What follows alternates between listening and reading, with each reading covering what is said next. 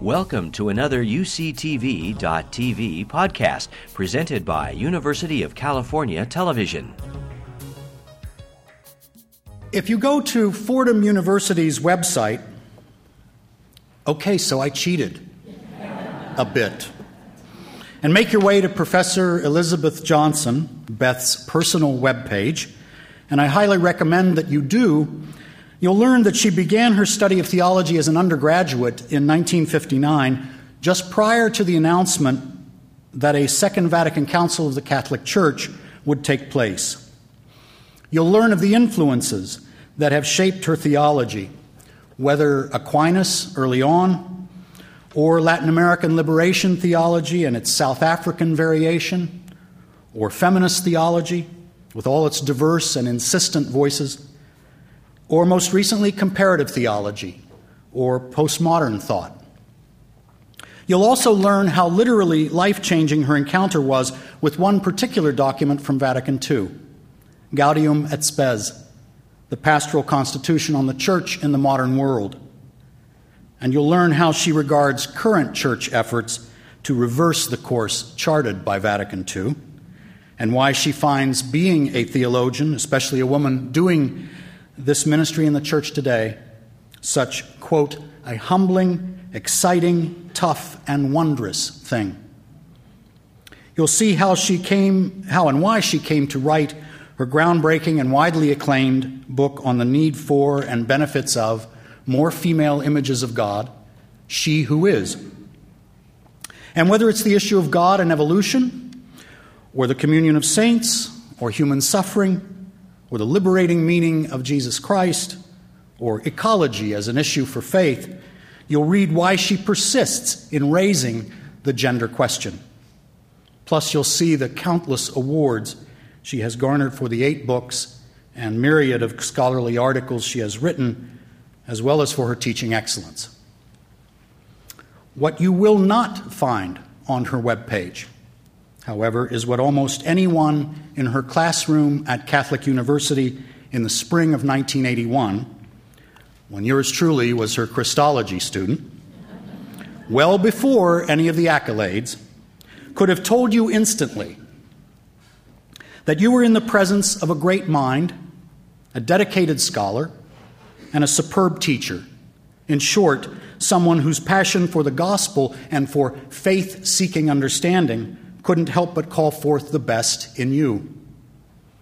Sure, hindsight is 2020, you'll say, but everyone I know who studied or worked with her in those years, including lots of Paulists, came away in awe and gratitude for her clarity, her insight, her genuine care for students and for their entry into doing theology, and her feisty good humor. I remember one classroom encounter in particular we each had three to five page reflection papers to write at various points throughout the semester. After we had turned them in for the period of the early church controversies was Jesus divine, human, how so, and what constituted a heresy in that period? One enthusiastic student mentioned what his thinking had been and how he had framed his arguments. Sensing he might be on thin theological ice, he pressed on. Sister, do you think that's heresy? I don't see how, but you might. What do you think?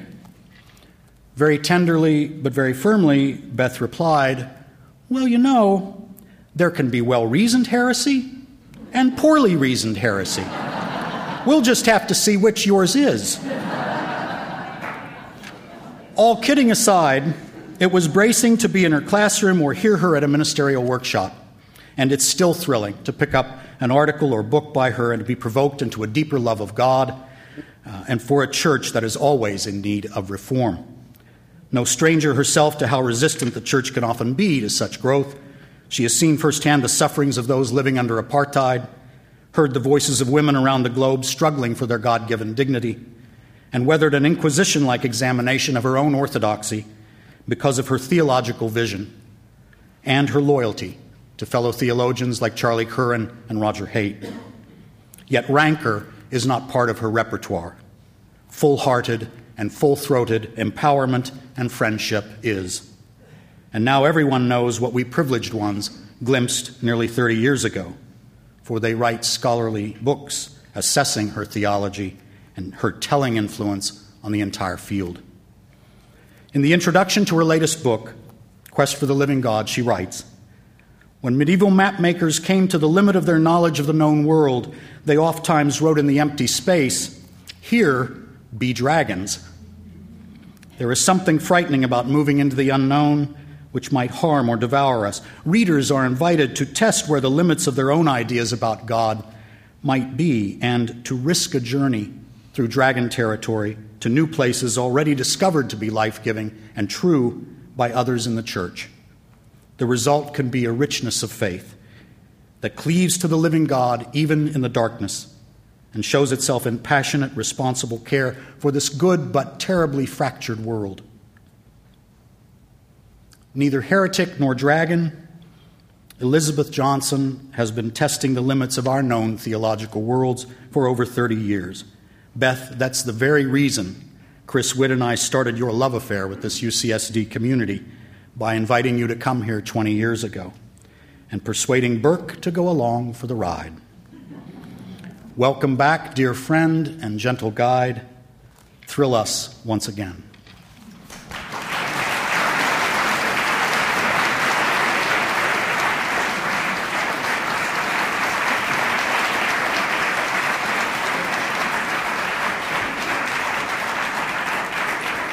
Good evening, everyone. And I start by thanking Peter Abdella for that introduction. Anyone here who's a teacher, you should be so lucky as to have a student 20 years, 30, no, 30, 30 years later get up and have these kind of memories. Um, I want to start by saying thank you to the Burke Committee for inviting me here for a second Burke lecture, and especially on this occasion of the 25th anniversary of the Eugene Burke Lectures. This is a celebration in all kinds of ways. And the subject that I would like to share with you tonight and reflect with, uh, with regard to this is again new work that I am doing and that many of us now are doing that has to do with ecology. And the topic is an ecological inquiry Jesus and the cosmos. So I'd like to begin uh, with an introduction inviting you to consider two images. One is the by now familiar photo of our planet taken from space, okay? A blue marble swirled around with white clouds against a vista of endless black. Rusty Schweickart, the American astronaut who walked on the moon, recalled that from the moon you can block out the Earth with your thumb, the way you can block out the moon from Earth with your thumb. And when he did that, he realized that everyone he loved and everything he loved was on that little dot that he could block out with his thumb. And he said he never had realized before then what a precious place Earth was. So, that is an experience many people of our generation have the beauty of Earth, the magnificence of it, the more science discovers about how the Earth itself works. Right? The second image appeared recently in the New York Times in an article by the Brazilian writer Edgard Telles Ribeiro. Early one fine summer morning, he set his umbrella and chair on the beach in Rio de Janeiro, intending to read before the crowds arrived. And now I quote from the article But then I spotted a small shape emerging from the water. As it landed, I noticed it was flapping its wings feebly. Everything about the little fellow, its slowness, weakness, and vulnerability, told me it was not there by choice. I looked again a penguin on Ipanema Beach? Yes. And then he went on the penguin fell to its side. It had swum 2,000 miles, its normal pursuit of anchovies possibly confused by shifting ocean currents and temperatures. It would not survive on the hot sand. Joggers arrived, the firemen were called, and finally the animal was removed and relieved, the author was nevertheless discomforted with the sense that something troubling had happened there. And he did a little research and found that in recent years, over 1,000 Magellanic penguins have washed up on Brazil's coasts, exhausted and starving. Most soon die. Scientists attribute their disorientation to disruptions caused by climate change. And the author reflected, and this is how he ended the article quote, That frail, helpless, displaced being had made me suddenly understand our human impact on the planet. End quote. Just one little animal. Take a whole huge discussion and make it concrete. So, those are the two images, right? That I'd like us to hold in our mind tonight as we have, on the one hand, the wonder we have about the world, and on the other hand, the way that we are quickly wasting it by our human actions. Today, ecological awareness is growing among people everywhere. Ecological from the Greek oikos, meaning household or home. Earth is our home in the universe, or as Rusty Schweickart said, only one Earth, and we are dazzled by its beauty. At the same time, we are wrecking its life supporting systems of soil, water, and air, and ruining the life patterns of other species. Now, what has this got to do with religious people committed to walking by the light of their faith? All the world's great religious traditions have something to contribute here. All place a value on the natural world. All teach virtues of self restraint and compassion, and this is all applicable. But here we will focus on the Christian faith. To date, most Christian theology on this subject has rightly centered on the doctrine of creation. Writings by recent popes, uh, statements by the World Council of Churches, pastoral letters by the United States Catholic bishops, bishops of the Philippines, northern Italy, Australia, and so on, and a number of theologians are all underscoring the belief that since God created the world freely out of love and saw that it was good, to quote Genesis, then it has an intrinsic value in its own right and is worthy of our respect and care. And this is an approach that Christians share with Jews and with Muslims, the monotheistic faiths. But Christian faith, of course, encompasses more than belief in one God who is the creator or the maker of heaven and earth. As the structure of the Christian creed reveals, faith pivots around the life, death, and resurrection of Jesus of Nazareth, cherished as Emmanuel, God with us. It also affirms the Holy Spirit in the Nicene Creed, whom we confirm as the Lord and giver of life. So, in this lecture, I'd like to trace with you the thoughts that came into my mind as I asked myself the question Does Jesus have anything to do with this? Not just God the Creator or the indwelling Spirit, but Jesus Christ. And so I would like to explore with you the doctrine of Christ and its potential for an ecological spirituality and an earth ethic. I'd like to do it in three points and end with some practical applications. And the three points are just quickly looking at the ministry of Jesus, then at what you might say Christmas, the incarnation, and then Easter, the death and resurrection of Jesus. And see if you think yourself this, these threads make sense. So, first of all, the ministry of Jesus. We begin with the gospel portraits of Jesus' brief ministry as an adult. One of the powerful results of modern biblical scholarship is the rediscovery of the ministry of Jesus for Christian faith and discipleship. Today, we tend to see him as a spirit filled Jewish prophet, a teacher and healer in first century Galilee, crucified for historically political reasons and proclaimed to be risen from the dead in the categories of Jewish expectation of the end time. Now, by giving us a glimpse of his ministry, it shows us that he was one kind of person and not another. that he taught specific parables about the compassion of God and not something else, that he acted toward people in trouble in certain ways and not other ways. And he called people to a certain kind of response and not other responses. Right? This biblical scholarship of his of an historical nature, getting a glimpse of the historical Jesus, is providing new imaginative fodder for the Christian imagination of its life and practice in every dimension. As a result of this work, scholars have been able to focus in on a key organizing idea of Jesus' ministry. And that key idea is the kingdom of God or the reign of God.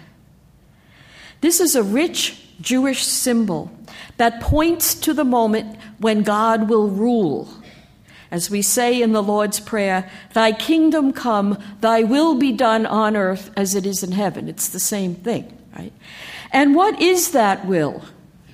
nothing less than the reconciling and the flourishing of all creatures, which in doctrinal terms we call salvation. Now, for someone subsequently interpreted as a spiritual savior, it is remarkable, some people find it even embarrassing, how Jesus' view of this kingdom of God included earthy well being. Not only is sin forgiven, and it is, but physical health is restored to people. Recall how his healing practices place people's bodily suffering at the center of concern. Notice how he used his warm touch to bring about healing, sometimes even his own spittle to convey health.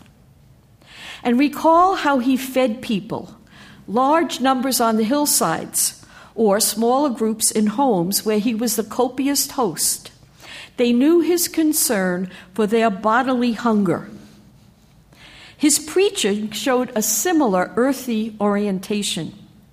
Set within an agrarian culture, his parables are salted with references to seeds and harvests, rain and sunsets, lost sheep and nesting birds. In his view, God cared even for the wildflowers. In fact, was even concerned about a dead sparrow fallen to the ground. Dare we think of a washed up penguin here? As the ministry of Jesus reveals, the love of the God of heaven and earth, his Abba, embraces the whole of creation. Now, from the Gospel's depiction of Jesus' words and deeds and relationships centered on the kingdom of God, Scholars today draw out an idea that they call the Christic paradigm. Okay? This is a summary motif that illuminates the Gospels in all their complexity. And the major Christic paradigm operating in theology today states that as far as the living God is concerned, liberating, healing, and inclusive love is the meaning of it all. This is what Jesus embodied, this is what he stands for. Liberating, healing, and inclusive love is the meaning of it all. Clearly, this applies to everyone who suffers from frustrations and finitude and mortality in our earthly life. In a special way, the church realizes today it applies to marginalized human beings suffering from entrenched poverty and violence, for whom God intends liberation and healing in a specially inclusive way. But we're beginning to realize now that we cannot stop there. Take this Christic paradigm and write it across the whole earth. Then we can see that the plenitude of life for all Earth's creatures, not just one species, Homo sapiens, but for all living creatures, is God's original intent. The Christic paradigm makes clear that Earth and all of its creatures are also encompassed by God's design that liberating, healing, and inclusive love be the meaning of it all. One theologian has said in this perspective, Jesus giving us the great commandment to love God with all our heart and soul and our neighbor as ourself takes on a new resonance. He says, let's imagine that that lawyer who asked Jesus, but who is my neighbor, were around to ask it again today. Jesus told the parable of the Good Samaritan in answer to that question. And we would say today, but who is my neighbor? The Samaritan? Yes. The outcast? Yes. My enemy? Yes. But it is also the whale, the bird, the rainforest. Our neighbor is the entire community of life, and we must love it all as our very self. So, love as Jesus enfleshed it is the meaning encoded at the heart of the universe itself. And his ministry underscores the dignity of what is physical. Because, to put this another way, bodies matter to God. All bodies, not just those beautiful and full of life, but those damaged, violated, starving, dying bodies of humankind and other kind alike. Hence, Jesus' ministry grounds compassion for all the bodies in creation, not only those who succeed in their time, but those that are broken, and not only those of human beings, but those of all creatures, including those being pushed into extinction. And with this conviction, those who follow Jesus, Christian disciples, can risk the struggle for the life of all bodies on this planet where socially, death due to the ravages of poverty is a daily possibility for millions of people, and ecologically, death due to rapacious greed and insensitivity affects millions of other creatures. And in so doing, disciples are following Christ by working out in history what it takes to bring on the kingdom of God, to enflesh it in our own time and place. And along this line of thinking, I suspect, the implications of this Christic paradigm promote ecological integrity and also bring it into a tight embrace with social justice, so that it is not an either or, but human beings flourishing on a flourishing earth is what the reign of God is all about. But that is not all that we have to say. So we move to our second point. Central to Christian faith is the experience that in dealing with our brother Jesus of Nazareth, we are dealing at the same time with a person who embodies the God who is love in the flesh.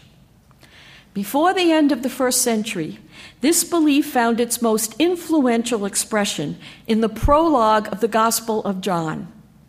Adapting an older Jewish hymn to holy wisdom, the evangelist wrote famous words, quote, "And the word was made flesh and dwelt among us, full of grace and truth." John 1:14. The original Greek of the gospel does not say that the word became human, and in that case the word would be anthropos, Greek word for humanity. But the word became flesh, the Greek word being sarx, which is a broader reality. Here, the flesh is not identified with sinfulness and contrasted with a spiritual mode of being, as in the older flesh spirit theology of Paul. Rather, in John's Gospel, sarx signifies what is material, perishable, simply and poignantly transient, in a word, mortal and finite, the very opposite of what is divine. Now, all the emphasis in this prologue is on the entry of the eternal Word of God into the vulnerable realm of earthly existence. Now, in its own historical time, this hymn had an unmistakable anti Gnostic tone, by which I mean it protests against the idea that in Christ God just made an appearance while remaining untouched by the so called contamination of matter. That was the Gnostic heresy. It rejects the idea that Jesus' humanity, this is John's gospel now, rejects the idea that Jesus' humanity was just a disguise, a masquerade, a suit of clothes put on to do a certain job that could be taken off and discarded at the end. Rather, taking the ancient Jewish theme of God's dwelling among the people of Israel a step further, it affirms that in a new and saving event, the Word became flesh, became joined forever to the sphere of the material and the mortal, in order to shed light on all from within it. Now, in truth, the type of sarx that the Word became was precisely human which may explain the strong emphasis on salvation for human beings in most theology and preaching throughout the ages. In our day, however, the human race itself is being repositioned as an intrinsic part of the evolutionary network of life on our planet, which in turn is part of the solar system, which came into being as a later chapter of cosmic history. Now, I digress here for a moment. Tracing this natural history opens a way into broader insight into the ecological meaning of the flesh, the sarx, that the word became. So here's the digression. The prevailing theory in science today is that everything in the known universe comes from a single indecipherable instant dated at 3.7 billion years ago and rather inelegantly called the Big Bang. This universe began when a single luminous speck exploded in an outpouring of matter and energy that is still going on. This material expanded according to a precisely calibrated rate, unfurling neither too fast nor too slow. And it was lumpy, so its unevenness allowed swirling galaxies to form as gravity pulled particles together and their dense friction ignited the stars. That went on for billions of years ago until some of those stars got old and, like all things in the universe, died. And in dying, these aging stars exploded in great supernova that cooked the simpler hydrogen atoms into heavier elements such as carbon and iron, spewing this debris into the cosmos. And following the original pattern of explosion and attraction, some of this cloud of dust and gas reformed and reignited to become our star, the Sun, a second generation star. And some of it coalesced in chunks too small to catch fire, forming the planets of our solar system, including Earth. And then 3.8 billion years ago, another momentous change took place when the material of this planet so arranged itself that it burst into self replicating creatures, the advent of life. Out of the Big Bang, the stars, out of the stardust, the earth, out of the molecules of earth, life. They were single cell creatures at first for millions of years, and then out of their life and death came an advancing tide, fragile but unstoppable. Creatures that live in shells, fish, amphibians, insects, flowers, birds, reptiles, then mammals, among whom recently have emerged human beings we primates, whose brains are so richly textured that we experience self reflective consciousness and freedom, or in classical terms, mind and will. Matter, zesty with self transcendence, evolves to life, then to consciousness, and then to self consciousness. Human thought and love, we realize, are not something injected into this universe from without but are the flowering within us of deeply cosmic energies. So, in the human species, nature becomes conscious of itself and open to grace and glory. Rabbi Abraham Heschel had a beautiful comment on this. He said, Why, this makes human beings the cantors of the universe, able to sing thanks and praise in the name of all the rest. In our inspirited bodiliness, in turn, human beings are an intrinsic element of the cosmos, taken from the dust of the earth, as Genesis said, and never to be isolated from it. Clearly, what is now no longer adequate for theology is a traditional dualistic philosophy that defines spirit and matter as separate and opposed elements, or a spiritual Platonism, even worse, that looks upon matter as dark and chaotic and anti divine.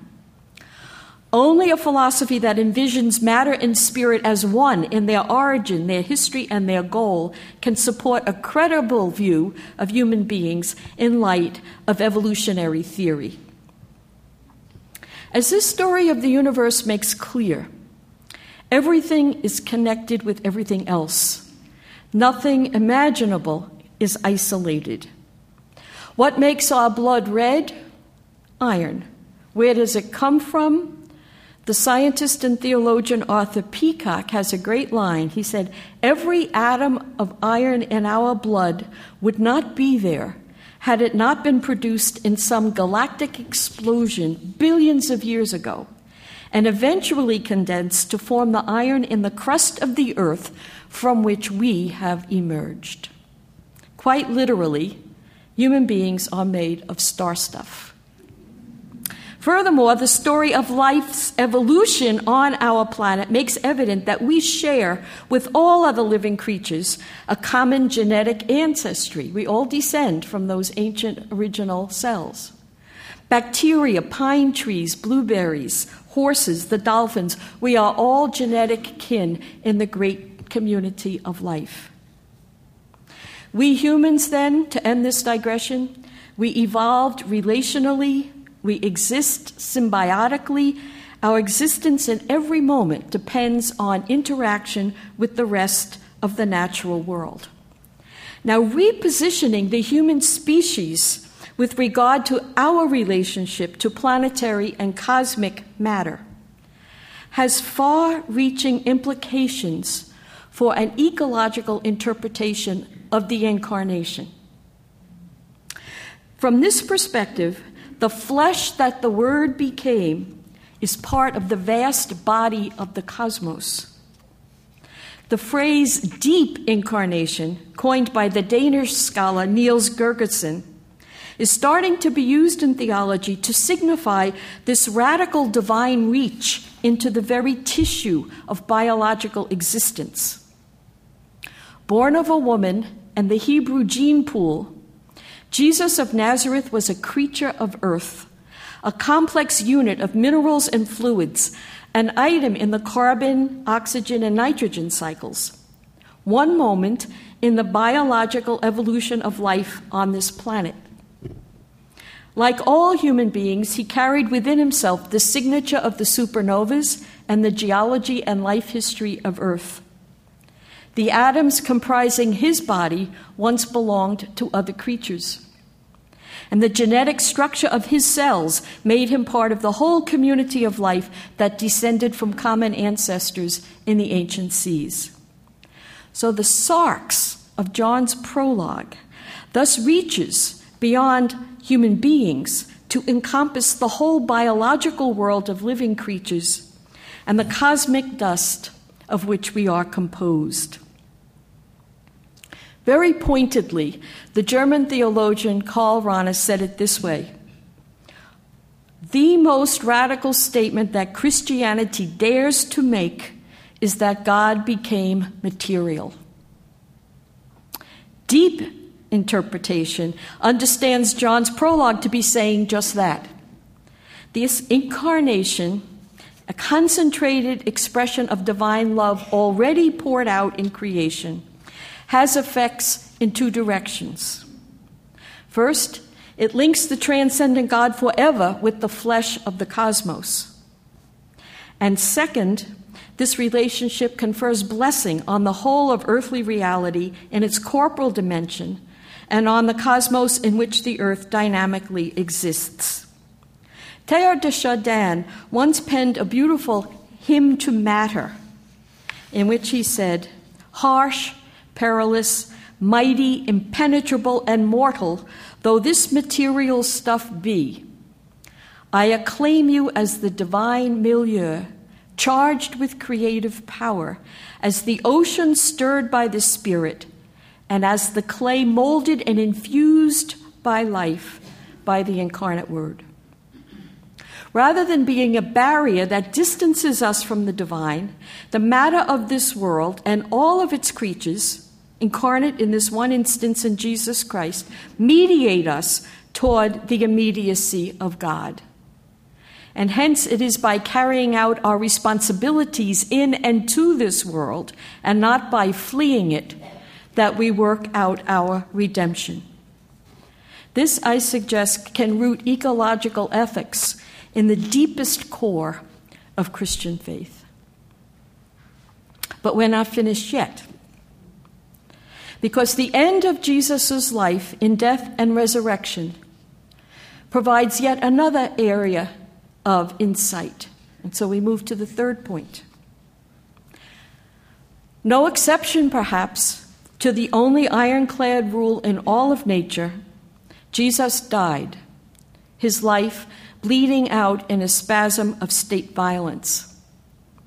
Theology has always seen in the cross the love of God writ large. In fact, we say that Christ died for us. Contemporary theology is replete with the idea that in Christ, God suffered not just once on a certain Good Friday but continues to suffer throughout history in solidarity with the ongoing agony of human beings. Because crosses keep on being set up throughout history. And people like Pilate keep saying, Ecce homo, behold the human being with tear stained, starving, and tormented faces. The crucified God suffers with human beings and will continue to do so until we take all the crucified peoples down from the cross. Now, again, ecological awareness makes us realize that this solidarity of God with suffering is not limited to human beings alone. Nature, too, is suffering. As Paul wrote in the letter to the Romans, the whole creation has been groaning in travail together until now, awaiting redemption. The Christic paradigm discloses that the holy mystery of love bears the cost of new life through endless millennia of suffering and dying and all that is involved in evolution. For Christian faith, the cross does not have the last word. It blossoms as the tree of life. Starting with a humiliated body laid in a tomb the resurrection tells of the creative power of divine love triumphing over the crucifying power of evil and the burying power of death. Thanks to its original context in Jewish eschatological expectation, this Easter news has always involved bodiliness as an essential element.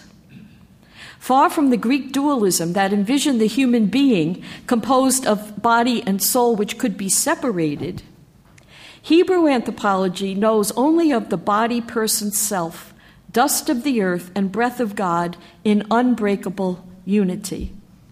So, the full bodied reality of the resurrection of Jesus Christ is the necessary correlate. It is not his soul alone that is saved from death or raised, but his whole body, person, self. In the incarnation, in other words, the divine word became flesh, and in the consummation of his life in death, he does not strip off this materiality, but retains it eternally. And so, the resurrection of the body, as we confess in the Creed, is a central Christian belief. Now, what this means in the concrete is not seriously imaginable. We still live within the framework of time space of the known universe, and we can't figure this out. It certainly does not mean that Jesus was resuscitated to resume life in our present state of biological existence along the line of the Lazarus story.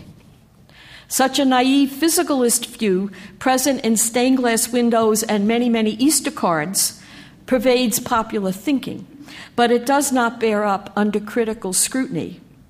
And yet, the resurrection does have much to do with bodiliness. The tomb is empty, and that empty tomb stands as an historical marker for the love of God, stronger than death, which embraces biological existence itself and rescues it from annihilation. How to talk about this? Theology tends to use the language of transformation. But as the Australian theologian Anthony Kelly observed, the problem with transformation is that we cannot imagine what it means before it happens. But to use Paul's images from 1 Corinthians, he said, As a seed that you plant is unrecognizable in the mature plant into which it sprouts, okay? or as a corruptible body planted in the earth rises incorruptible, as what is perishable turns into something imperishable. As a creature of dust comes to bear the image of heaven, so too transformation beyond death entails unimaginable change. The angel, like a streak of lightning in the tomb, simply says to the women, He has been raised. Now, for Jesus himself personally, this means the abiding, redeemed validity of his human historical existence drawn to life in God's presence forever. But that's not all. The joyful alleluias that break out at Easter come from the added realization that his destiny is not meant for himself alone, but for the whole human race. It signals that a blessed future awaits all who go through the shattering of death, which is everyone. The poetry of an early Christian hymn in Scripture captures this succinctly when it calls the risen Christ the firstborn of the dead. Colossians 1:15. The firstborn of the dead. So the firstborn means there's other sibs about to follow, right? And Paul gives us another terrific metaphor when he refers to Christ, quote, as the first fruits of those who have fallen asleep. Now, I come from New York where we just had a horrendous winter. And with flowers coming out now, the, the change of season is extraordinary, unlike you lucky people here who always have growing season all year long. But if you live in a, a season of winter, you know how wonderful it is to plant when the spring comes. And if you have ever grown tomatoes in that kind of a climate, you know what a joy it is when they start to ripen and you finally pick the first one. But there are more on the vine, and their day of harvest will come. And so when Paul calls Christ the first fruits of those who have fallen asleep, he's really calling Christ the first tomato of the summer. But there are more on the vine that will ripen, and that's all the rest of us, right? So death then does not mean annihilation. And neither does salvation mean the escape of the human spirit from a relational existence embedded in matter. Rather, the risen Christ awakens hope for transformation of our whole body person self, dust and breath together, into the glory of God. Now, putting this back into our ecological framework, we see we need to push beyond the human scope of resurrection to include a future for the whole natural world. Ambrose of Milan once preached in Christ's resurrection, the earth itself arose. And the reasoning runs like this If in this human being, Jesus of Nazareth, we have the connection of what is divine with what is earthly, then, if such a piece of this world, real to the core, is now forever with God in glory, this pledges redemption not just of other human beings, but of matter, of the whole rest of creation. The whole natural world in all its endless permutations will not be left behind, but will likewise be transfigured by the resurrecting action of the Creator's Spirit. As the same hymn in Colossians also says, not only is Christ the firstborn of the dead, goes on to say, He is the firstborn of all creation. In a beautiful synergy of visual and verbal poetry, the liturgy of the Easter Vigil celebrates this with cosmic symbols of light and dark, new fire, flowers and greens, water and oil, bread and wine.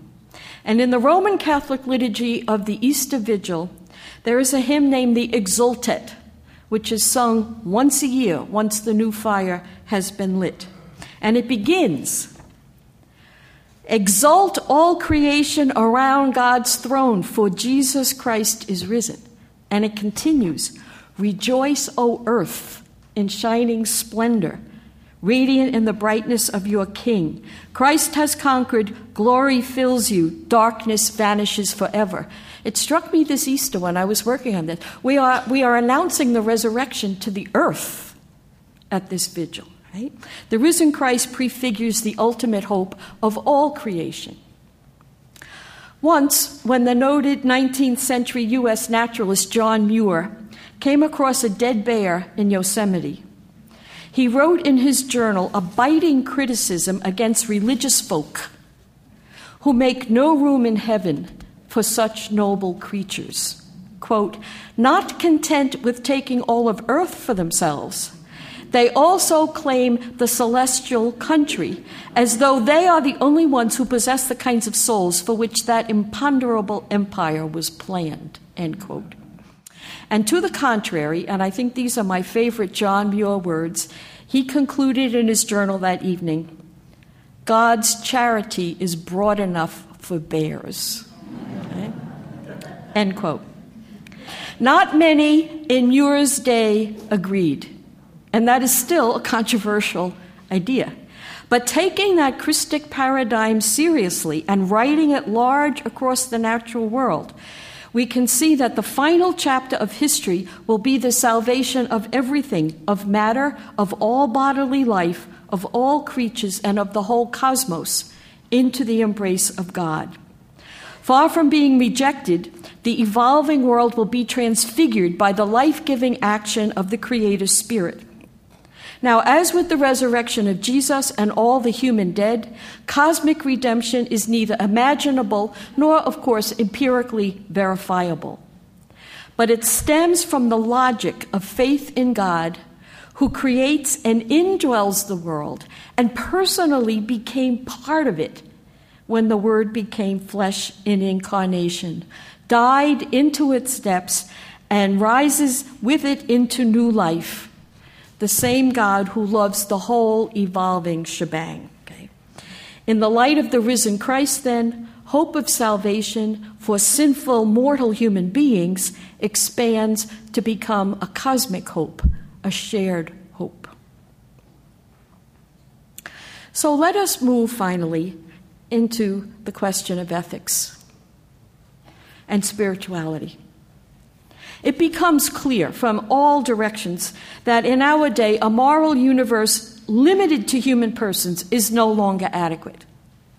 Ethical reflection needs to widen its attention beyond humanity alone and recenter vigorous moral consideration in the whole community of life. In 1990, Pope John Paul II wrote a, a document on the World Day of Peace, January 1st, on this question. It's the first time a, a pope wrote on the ecological issue at, in any length. That's 20 years ago. Right? And he concluded that letter speaking about the things I've been saying here in this lecture. Um, what Christians believe and how it should lead us to an ethical care for the earth. But he ended the letter by enunciating a stunning principle. And I quote here Respect for life and the dignity of the human person and I'm stopping the quote right there because to Catholic ears, that sentence usually is going to go to abortion. Okay?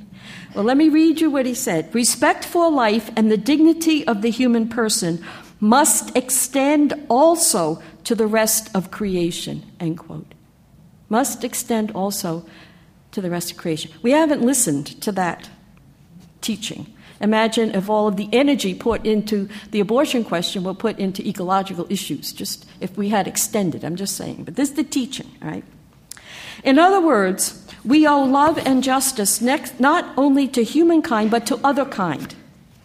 So, converting minds and hearts to the earth, we need to develop an earth ethic. And I suggest that this involves at least three patterns of behavior. First of all, there is a pattern that we can call contemplation. Here we gaze on the earth with eyes of love rather than with an utilitarian, arrogant gaze. We will not save what we do not love. And so contemplation gazes on the earth with eyes of love and awakens this love within us. I love the line that the scientist Louis Agassiz once said. He said, I spent the summer traveling. I got halfway across my backyard. That's what you mean to look. Right? To see, to contemplate. The wonders of our planet are a source of revelation. And anyone who has ever glimpsed the beauty of God through an experience of delight of the beauty of the natural world, and you're surrounded with it in this wonderful part of the country, knows this. So the contemplative response engages the natural world with religious imagination and heart and allows it to lift our own minds and hearts to God and enfold it into our religious love, out of which will flow an ethic of care. But there is a second response, and this is the ascetic one. Here we restrain our rampant consumerism and self indulgence in order to protect Earth and its other creatures. It's not a world denying asceticism. It's a sensuous, life affirming asceticism. But it leads us to live more simply, to observe the Sabbath, for example, as a genuine day of rest, to fast not only from food, but from shopping, to endure the inconvenience of running an ecologically sensitive household or business. To conduct business with an eye to the green bottom line as well as the red or the black. We do these things not to make ourselves suffer, but to alert ourselves to how enslaved we have become by the marketplace and to act to offset its effect on our planet. And finally, there is a third approach, and this is the approach of prophetic action. Here we take critical action on behalf of the survival of the planet, whether politically, economically, culturally, socially, in whatever forum happens to be ours. In the tradition of biblical prophecy and the Spirit of Jesus, we counter the destruction that the earth is undergoing by acting for its healing and care and protection, even if this goes counter to powerful political and economic interests, and it does. The moral goal then becomes ensuring vibrant life in community for all on this planet. I conclude with a quote from John's Gospel and one more parable. The quote from John's Gospel is a famous one God so loved the world that he gave his only Son, that those who believe should not perish. And again, reading the Greek of that text, we would see that God so loved the cosmos. In Greek, the word world is cosmos. So Jesus is a gift given because of God's love for this world which God created and wants to see flourish. And I end with this parable. It's a well known parable by Teilhard de Chardin. As he tells it, the human race is on a ship moving through an uncharted sea. For millennia, people lived in the hold of the ship, unaware of the larger evolutionary processes moving the boat. But in our day, passengers have come above board. On the deck, they see a tiller, navigational instruments, and charts. We have crossed a threshold. To an important degree, human beings are now able to speculate on the direction of the evolutionary process and even to drive the ship consciously toward its goal. Says Teilhard, will they act responsibly and steer in a goodly direction, or will they crash the ship onto the rocks? That's the end of his parable. I suggest to you that Christian faith, not only in general in a creator God, but in Jesus Christ, has a great deal to contribute to steering in a goodly direction if we allow our belief in Christ too to come up onto the deck. Thank you.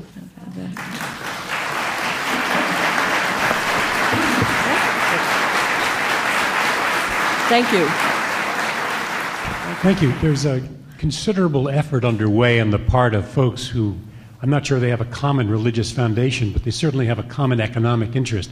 On the far right, denying that there is, in fact, any global change going on, and it's certainly denying that it's human, has any heart, human origins. How would you characterize that response? How would I characterize it, or how would I deal with it?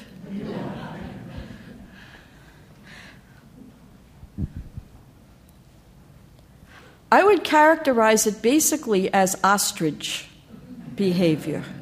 Putting your head in the sand and not wanting to see what's happening there. It's frightening, it's scary, it's challenging, it's causing us to change our lifestyles. And we are the comfortable ones in the earth, and this is not easy to do. So rather than my own sense, and I have, you know, have encountered this elsewhere, my own sense, rather than just having arguments over it, you know, is, is to say, put your energy toward doing something with those who, in fact, see that change is needed of our style of life, of our economy, of the way that we produce and consume, um, the way we are reproducing our own numbers. That's one of the big issues. And again, that gets dicey among religious people but in 1950, if I may just say this, there were 2 billion people on the face of the earth from the beginning of the human race till 1950. And then in the year 2000, there were 6 billion. And now, 10 years later, we're 7 billion. And we're going, going, going. And the more people are born, the more habitat is being taken from other creatures. We need water, we need land, we need food. Um, and how far can we go before we're the only species left on the earth? But what happened to the whole beautiful creation of everything else? You know. So we need to control our numbers, we need to control our consumption, we need to change our economic capitalism. I gave a lecture at Fordham uh, in a big conference with the business school of Fordham and the Environmental Protection Agency last month, in which I said we have we're worshiping the god of the market, unfettered capitalism is, is an idol, idolatrous behavior, and even religious people do, and even the institutional religions do. We all want the market to make profit. Aren't we all happy when it goes up and not down a thousand points? You know, so the, the, the thing is, we're caught in this system, and I think it takes just clear-eyed sense of quiet sitting, saying, watching what's happening, thinking along the lines, not every angle of every person who, you know, cries out about ecology and its damage is, has to be listened to, but the overall impact of our species on the earth at this point, I think, is undeniable. And if you are denying it, that's why I said I see it as ostrich behavior. It's like you don't want to see it because it's going to require too much challenge to change.